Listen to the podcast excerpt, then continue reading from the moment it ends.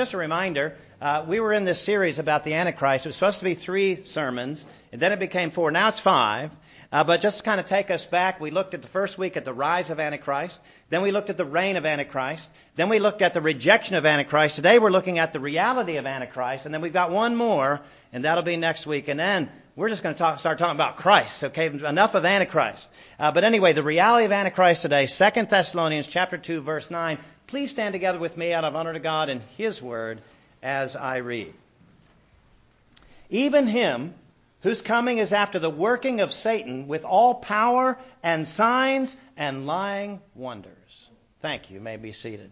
So as we look this morning at the reality of Antichrist, I want us to look first of all at his tools. His tools. These are some things we've been talking about all along, but his tools. And first of all, the first tool I want to look at that the Antichrist will use is a man-made tool. Uh, we call it the mark of the beast. The Bible just calls it a mark, but it's here in Revelation 13, beginning in verse 16. It says, And he causes all, both small and great, rich and poor, free and bond, to receive a mark in their right hand or in their foreheads, and that no man may buy or sell save he had the mark or the name of the beast or the number of his name. Now, I want you to notice something about this mark of the beast. First of all, it's universal. Everyone will have it. Everyone will have it. Everyone except believers. But just keep in mind, I'm talking about the unbelieving world out there. It is universal. Everyone will have it. Secondly, it'll be personal. It goes in each person's right hand or in their forehead. So it's not only universal, it's personal. Thirdly, it is essential. It is essential. You must have this mark in order to buy or sell. It's essential.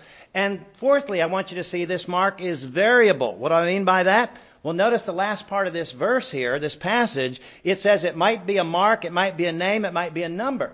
Again, it says, and no man may buy or sell save he had the mark or the name of the beast or the number of his name. So if it's a mark, maybe it's Antichrist's picture. If it's a name, maybe it's Antichrist's name. If it's a number, maybe it's Antichrist's number. Anyway, the mark is the first man-made tool that the Antichrist will use. It is universal. Everyone will have it. It is personal in the right hand or forehead. It is essential. You must have it to buy or sell, and it is variable. It might be a mark. It might be a name. It might be a number. And let me say this, technologies that Antichrist will use are good ideas. The technologies that Antichrist will use to control the world, they are good ideas. Whether we're talking about tattooed or implanted chips, uh, that's a good idea. Uh, for instance, for identification, for identification. You already have some of this on your telephones, on your smartphones. You have Face ID, where you just hold the phone up to your face and it recognizes you and it opens your phone. Or some of you on your laptops, you have fingerprint access. All you got to do is roll your finger across that little square over on the right and it gives you access to your laptop. You already have this kind of thing. I don't know if you saw this article today or this week in the uh, Wall Street Journal, but it says forget passwords and badges. Your body is your next security key. And then the subtitle says biometric scanning and AI advances mean security systems could use traits from your gait to your gaze to unlock your company's building and systems. Now, if you read that article, uh, like I did, you will find out that the, the author of this article says that widespread chipping won't be for identification. There's enough Christians still in our culture that we're, we're leery about people chipping us for identification. So we're not going to go for that. Widespread chipping won't be for identification. Widespread chipping will be for health monitoring. That chip that your doctor will be able to put in you one day, it'll monitor your heart, monitor your blood pressure, monitor your, your glucose levels, all of those things. And people will say, well, uh, you, you, can't, you can't check who I am, right? No, I can't, no identification. It's just your medical history. Uh, that's all it is. We're going to monitor your heart or whatever the case might be. And then once that's already in you and you're chipped for medical purposes, all they got to do is flip the switch and now all of a sudden you've got ID. Anyway, technologies that Antichrist will use are good ideas, whether for identification or medical history. Let me be honest with you. A chip in me, I don't have a chip, but a chip in me would have helped Debbie about a year ago when that tree fell on me. For some unknown reason, I left on that fateful bike ride with no identification and no telephone. And I'm out riding a bike and I get hit by a tree. Well, when the EMTs come, they don't know who I am. They don't know anything about me. Had they, had I had a chip and they had a chip reader, they could have chipped, they could have read that chip and they would have found out who I was. That would have given them instant, instant access to my personal information. Many of you don't know this. When I got to the hospital, they didn't know who I was, so they gave me a name. I was Memphis Peru. That's my name, Memphis Peru. Yeah.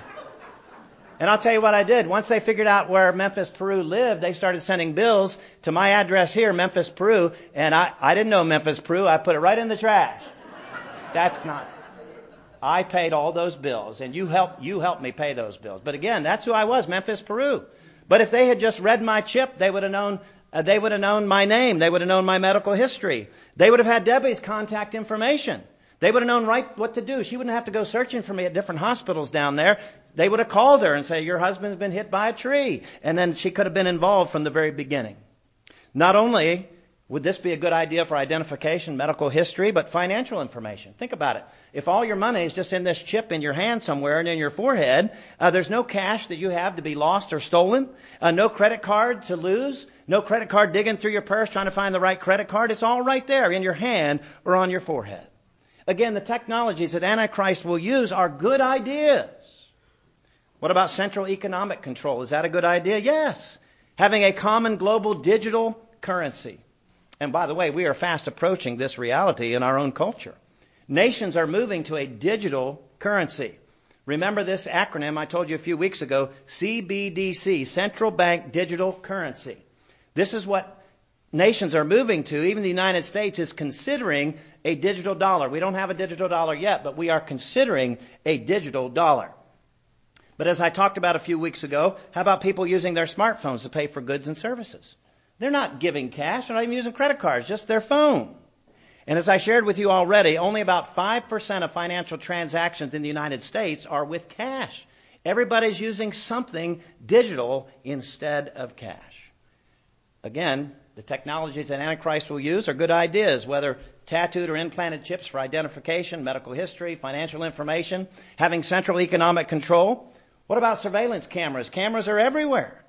This is a good idea. You can catch criminals with cameras. You can also, with those cameras, you can find a lost child or a lost elderly person who's wandered off maybe from the nursing home. You can find them. These are good ideas. What about international ID? Think about how wonderful that would be. One ID to, to work anywhere you are in the world. You would have freedom to travel, go to any country you want to, no customs hassles. The government would know where you are and what you're doing every moment of every day. Again, the technologies that Antichrist will use are good ideas, but here's the problem good ideas in the wrong hands are dangerous. But I don't want anybody to think, well, Antichrist is going to rise to power. And people are going to say, he has terrible ideas. No, he's got great ideas. But good ideas in the wrong hands are dangerous. So those are just his man made tools. But secondly, he's got another tool at his disposal, and that's miracles. From the text we read this morning, he's going to do miracles.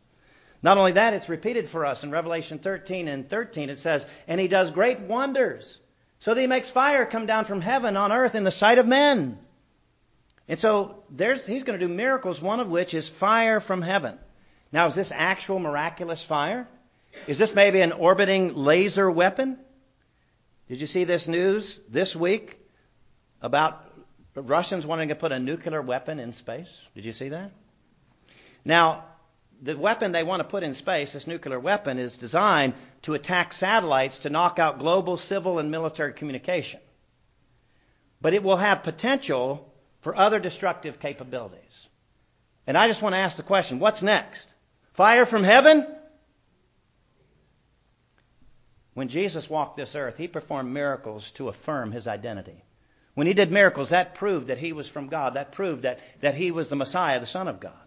But the beast and the false prophet will do miracles to deceive. Look here at Revelation 13 and verse 14. It says, And deceives them that dwell on the earth by the means of those miracles which he had power to do in the sight of the beast. And so Jesus did miracles to affirm who he was. The beast and false prophet will do miracles to deceive. But the beast, the Antichrist, is going to have a third tool at his disposal. Not only man made tools and miracles, but he's going to have multitudes. He's going to have multitudes. People will trust him. And people will follow him. That's Revelation 13:3. People will worship him. That's Revelation 13 and verse 4. And people will want to be part of the crowd. That's a very powerful force. When you, when you have a group of people that are already going in one direction and others say, well, I want to be a part of that. I want to be a part of that group. He's going to have multitudes following him. Multitudes worshiping him. These and many others are the tools, the, the tools that Antichrist will use, whether they are man made, whether they are miracles, or whether they are multitudes. So we see his tools. Secondly, I want us to look at his titles. His titles. Now he's called in the Bible the beast, the Antichrist, the man of sin, the son of perdition. His biblical titles are symbolic and theological, but they're not very complimentary. I mean, how would you like it if somebody called you a beast? How would you like it if somebody called you the, the man of sin? Okay? Uh, you probably wouldn't like that. So these terms are symbolic and theological terms. They're not very complimentary. But I want you to remember who the beast is, who the Antichrist is. He is Satan incarnate. He is Satan in the flesh. You can read about that in Revelation 12:3, Revelation 13 and verse 1. Now, something we know about Satan is that Satan was a beautiful, intelligent angel. Ezekiel talks about that a little bit in Ezekiel 28 verse 17. Look what it says about Satan. Your heart was lifted up because of your beauty. You have corrupted your wisdom by reason of your brightness. I will cast you to the ground. I will lay you before kings that they may behold thee. Satan was a beautiful, intelligent angel.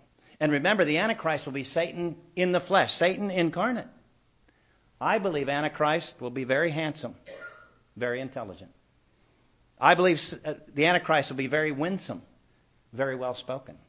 I believe the Antichrist will be very charismatic, very convincing. You know, if Satan has been convincing people since Eve, think about this. Who else could entice someone to turn away from perfect fellowship with a perfect God in a perfect paradise for a piece of fruit? Think about that. Who else? Who else could do that? To entice someone to turn away from perfect fellowship with a perfect God in perfect paradise for a piece of fruit when you're in a garden surrounded by trees with fruit. He'll be very convincing. And lastly, the Antichrist will be very easy to follow. Very easy to follow.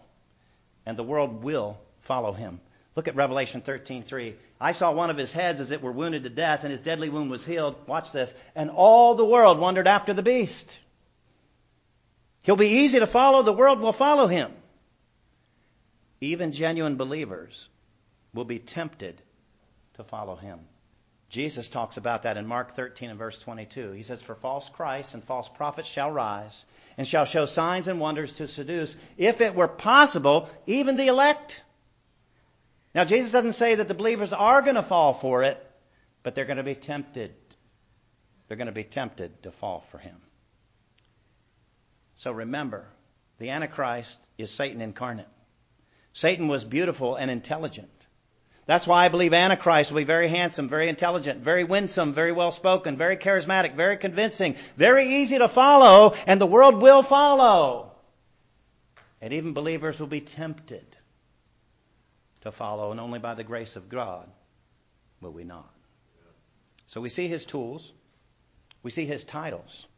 Thirdly, I want us to look at his trump. Something happens that will frustrate Antichrist's plans something happens that will frustrate Antichrist's plans. And what that something is, is that all believers will disappear instantly in the rapture. All believers will disappear instantly in the rapture. The Bible talks about it here in 1 Thessalonians 4, beginning in verse 16. For the Lord himself shall descend from heaven with a shout, with the voice of the archangel and the trump of God, and the dead in Christ shall rise first. Then we which are alive and remain shall be caught up together with them in the clouds to meet the Lord in the air, and so shall we ever be with the Lord. Now, somebody may be asked, at what point during the tribulation does this occur? At what point during the seven year tribulation does the, does the rapture occur? Some believe it happens in the beginning. Some believe it happens in the middle. Yet others believe it happens at the end. I'm not going to argue with you. Your concern should not be when. Your concern should be, am I ready now? Am I ready now? If he comes at the beginning, if he comes in the middle, if he comes at the end, are you ready now? And not only your concern is, are you ready now? You, your concern should be, are my family and friends ready now? How do you get ready? By being smart? No. By being in the right place at the right time? No. How do you get ready for the rapture whenever it occurs? You receive Jesus Christ as your Savior. You believe that Jesus died on the cross to pay for your sins. That Jesus was buried for your sins. And the third day, Jesus rose again from the dead. This is the only way to be ready for the rapture, to have Jesus Christ as your Savior. For whenever He comes, If He's your Savior, you're going with Him. Whether it's in the beginning of the tribulation, the middle of the tribulation, the end of the tribulation, who cares? Be ready now. Right now. Be ready. Now think about it. Believers were to have been Antichrist scapegoats. I mean, this is why the rapture thwarts his plans, because believers were to have been his scapegoats. Because we are considered closed minded. We're considered intolerant. We've been unwilling to cooperate and participate. Remember, believers aren't going to take the mark of the beast. Believers aren't going to worship the beast. We're unwilling to cooperate. We're unwilling to participate. We're closed minded. We're intolerant, supposedly. So we were to be his scapegoats. Not only his scapegoats, we were to be his targets. His targets. Look at Revelation 13 and verse 7. And it was given unto him to make war with the saints and to overcome them. And power was given to him over all kindreds and tongues and nations. As we talked about a few weeks ago, some believers will be killed as martyrs for the faith. Others will die having no means by which to live. If you don't take the mark, you can't buy or sell. If you can't buy or sell, you can't purchase necessities like food and medicine and medical care. You can't pay rent. You can't pay your mortgage. You can't buy gasoline, heating oil, or electricity. And so some will die as martyrs Others will die having no means by which to live. Believers were to have been Antichrist scapegoats. Believers were to have been Antichrist targets. Now all of a sudden, believers are gone. But here's something ironic. After the rapture, Antichrist will no longer be able to persecute and blame Christians. He won't be able to do that. Why? Because they're gone, right? We're gone. So how can you persecute and blame people that aren't there anymore? Here's what the irony is. Even though Christians will be gone, the Antichrist will be further empowered. He'll get even more powerful after the rapture. Because the rapture is only going to add to the global commotion and confusion. Think about all the accidents. Christians driving their cars, Christians flying their airplanes, Christians operating heavy equipment, and all of a sudden they're gone in an instant. What's going to happen there? Think about all the missing persons reports, uh, people calling the police stations, mothers missing their children. Where's my son? Where's my daughter? Parents who sent their children to church but didn't bother to come themselves. And all of a sudden their children are gone and they're left behind. This is going to only add to the commotion. This is only going to add to the confusion.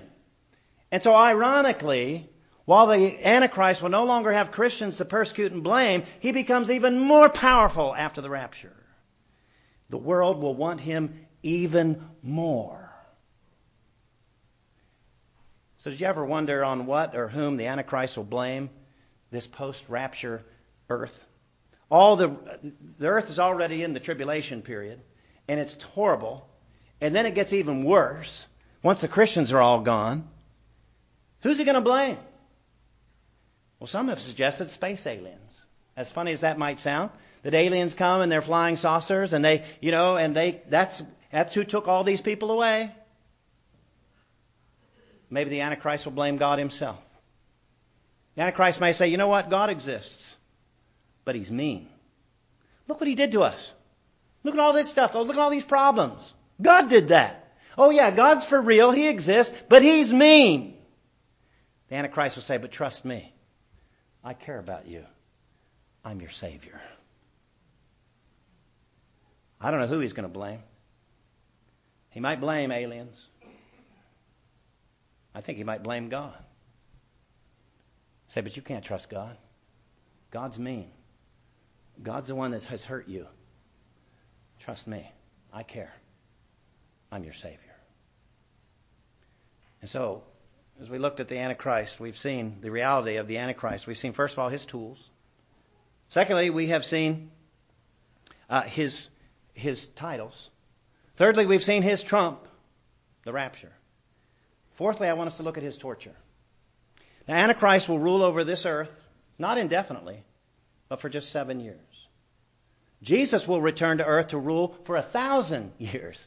You can read about that in Revelation 20 and verse 4. And as you might imagine, they're both not going to rule at the same time. Somebody's going to have to be booted out, and it ain't going to be Jesus. There will be an epic battle. And we're going to discuss that epic battle next Sunday. Next Sunday, the epic battle. But I want to give you just a little bit of taste for it. So go to Revelation 19. Everybody turn your Bibles to Revelation chapter 19. I'll begin reading in verse 11, verses 11 through 15. There's more. But Revelation 19, beginning in verse 11, describing this epic battle. The Antichrist is on this earth. He's ruling and reigning. He has been for seven years. And Jesus comes back and says, You know what? It's time for you to stop ruling. It's time for me. And I'm going to rule for a thousand years.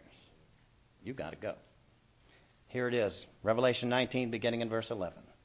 And I saw heaven open, and behold, a white horse, and he that sat upon him was called faithful and true, and in righteousness he doth judge and make war. His eyes were as a flame of fire, on his head were many crowns, and he had a name written that no man knew but he himself. And he was clothed with vesture dipped in blood, and his name is called the Word of God. And the armies which were in heaven followed him upon white horses, clothed in fine linen, white and clean. And out of his mouth goes a sharp sword, that with it he should smite the nations, and he shall rule them with a rod of iron, and he treads the winepress in the fierceness of wrath of Almighty God. So, what we're going to see next week, part of this right here, is first of all the appearing of Christ there in verses 15 and 16. Secondly, we'll see the gathering of kings in verse 19. In verse 20, we're going to see the burning of the counterfeits in verse 20. And finally, the killing of the combatants in verse 21. Just know this Jesus is coming back there will be an epic battle, a final epic battle, where the Antichrist is booted, thrown into a burning hell, and Jesus Christ is enthroned as king for 1,000 years on this earth. And so today, as we looked at the reality of the Antichrist, we see, first of all, his tools. He's got some man-made tools, and they're all good ideas. They're all good ideas. I'm not saying you should go out and get chipped. I'm just saying they're good ideas. He doesn't rise to power because he's got bad ideas. He's got good ideas. He's got man-made tools. He's got miracles at his disposal. He's got the multitudes who are following him and worshiping him. Then we looked at his titles. In the Bible, he doesn't have very complimentary titles. They are very accurate, but they're not complimentary. When Antichrist shows up, understanding he's Satan incarnate, and Satan was very beautiful and intelligent, he'll be very handsome, very intelligent, very winsome, very well spoken, very charismatic, very convincing, very easy to follow, such that even believers would be tempted to follow. Then we looked at his trump. Something frustrates the Antichrist plans. It's the rapture. I'm going. How about you? I'm going not because I'm smart. I'm going not because I'm good. I'm going because of God's grace in my life. I received Jesus Christ as my Savior, and because of that, I'm going whenever He comes. And the same can be true for you. It's not limited, it's for all who trust in Christ. All can be saved, all can go with Him in the rapture. Ironically, the rapture, you would think, would just thwart Antichrist's plans, but it actually makes him all the much more powerful. And then we look lastly at his torture. He's very powerful. He's Satan incarnate, very powerful. He rules for seven years. Jesus comes back to rule for a thousand. Somebody's got to go, and Jesus ain't going. We'll see that next week. What I want to find out today is about you. Are you ready for the rapture? I don't care when you think it's going to happen. Are you ready? It may happen before we're dismissed here today. It could. Are you ready? Have you received Jesus Christ as your Savior? Do you believe He died on the cross to pay for your sins, that He was buried for your sins, and He rose again the third day? This is the only way to be ready. Are you ready? I'm ready. I see some heads shaking out there that you're ready, but maybe not everybody's ready. You can get ready right now, right here today. Invite Jesus into your heart to be your Savior, and you will be ready.